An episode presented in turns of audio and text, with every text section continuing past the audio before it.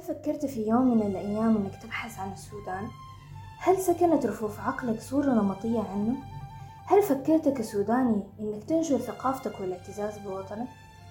حلقة اليوم من بودكاست طايوق بعنوان هوية وطن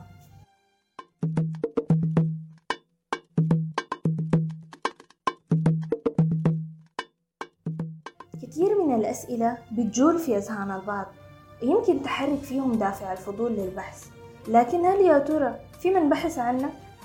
عشان كده حلقة اليوم حتكون رحلة لتاريخنا الجميل وتنقيب عن أبرز وأسمى المعاني رغم فساحة أرض السودان وشمولها للعديد من القبائل المختلفة بمحافظاتها وتدينها إلا إنه ده بيعمل على ربط المجتمع مع بعضه.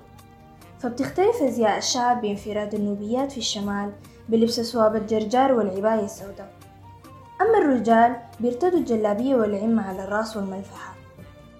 وفي شرق السودان بترتدي النساء الفوطة والرجال السروال والسدير. وبنشوف في الغرب الشال والعمة والجلابية للرجال والثوب السوداني الأسود بالنسبة للمرأة. وبيتأصل ثوب الزراق المصنوع من القطن الأبيض من هوياته. وبتختلف الأزياء من مشملة ووسطة وجنوبه عشان تصنع لنا لوحة جميلة من الأزياء الزاهية.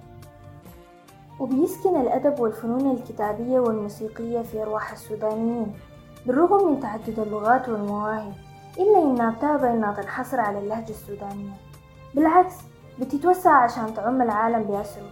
في الحقيقة يتربع العديد من الكتاب برواياتهم على عرش العالمية زي الرواية الشهيرة الطيب صالح اللي مستحيل يجهل زور روايته موسم الهجرة إلى الشمال.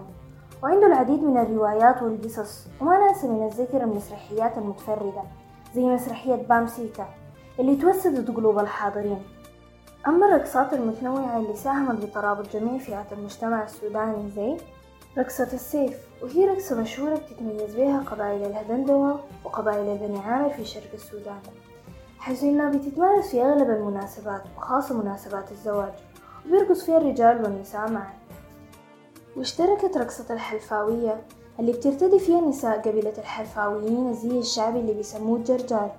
ورقصة الشايقية وهي الرقصة اللي بتكون بالرقبة وبتشبه رقص طيور الحمام الزاجل بينهم الاتنين بيتأدوا بالاشتراك بين النساء والرجال معا. أما رقصة النقارة اللي اشتهرت بها قبائل المسيرية في غرب السودان بحيث إنهم بيقوموا بصنع النقارة بواسطة جذوع الأشجار المجوفة من جوا إضافة إلى كون شكلها مخروطي حيث بيتم الشد على الفتحات دي بالجلد والربط عليها بالأساور الجلدية عشان تستخدم في جميع المناسبات. ورقصة الكمبلة اللي بيعود صلة لقبائل عرفت بقبائل الميري حيث إنها رقصة بتمارس في جبال النوبة في جميع المناسبات التي بترتبط بعلاقة بين الأسبار والحصاد وغيرها.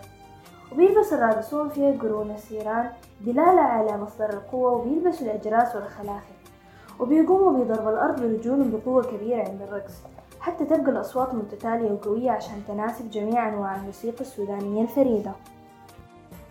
وما اقتصرت صفات الشعب السوداني على الرقصات بل ساهمت العديد من القيم بتكون عادات متميزة زي ما ساهم الكرم بنشأة عادة قطع الطرق الرمضانية حيث بيقوموا أهل القرى والمدن بقطع الطرق وإيقاف المسافرين ودعوتهم لتناول الإفطار جماعة. مائدة الإفطار شراب الحلو مر المعروف بالأبري والكثير من المشروبات التانية المعروفة زي الكركديه والعرديب وهي سمرة بتشبه التمر الهندي. وكمان القنقليس المعروف بالترلدي والقضيم المفيد لتنقية الدم والمديدة التي تمد الجسم بالنشاط وأيضا العصيدة اللي تختلف عن أنواع العصيدة في الخليج العربي. ومن الحاجات المميزة اللي لازم نذكرها عادات الزواج المتنوعة اللي أضفت للزواج السوداني نكهة خاصة به ما تشبه أي نكهة أخرى. ناهيك عن العادات المختلفة بالطعام والشراب اللي بتتميز بها كل قبلية عن أخرى. ووجود عدة من الأديان المتناغمة عشان تضرب لنا أروع الأمثال بالتعايش والاحترام. وما ننسى كمان الشلوخ اللي بتهبى إنها تتوجد في شعب غيرنا وبتختلف من قبيلة لأخرى. وممكن تستغربوا لو قلت لكم إننا كنا بنستخدم الهودج للأسفار البعيدة وكمان عشان تتزف به العروس لأهل زوجها. كمان استخدمنا السنبك وهي سفينة مصنعة من نوع قوي من الأخشاب لتنقل للناس والحجاج والمؤن.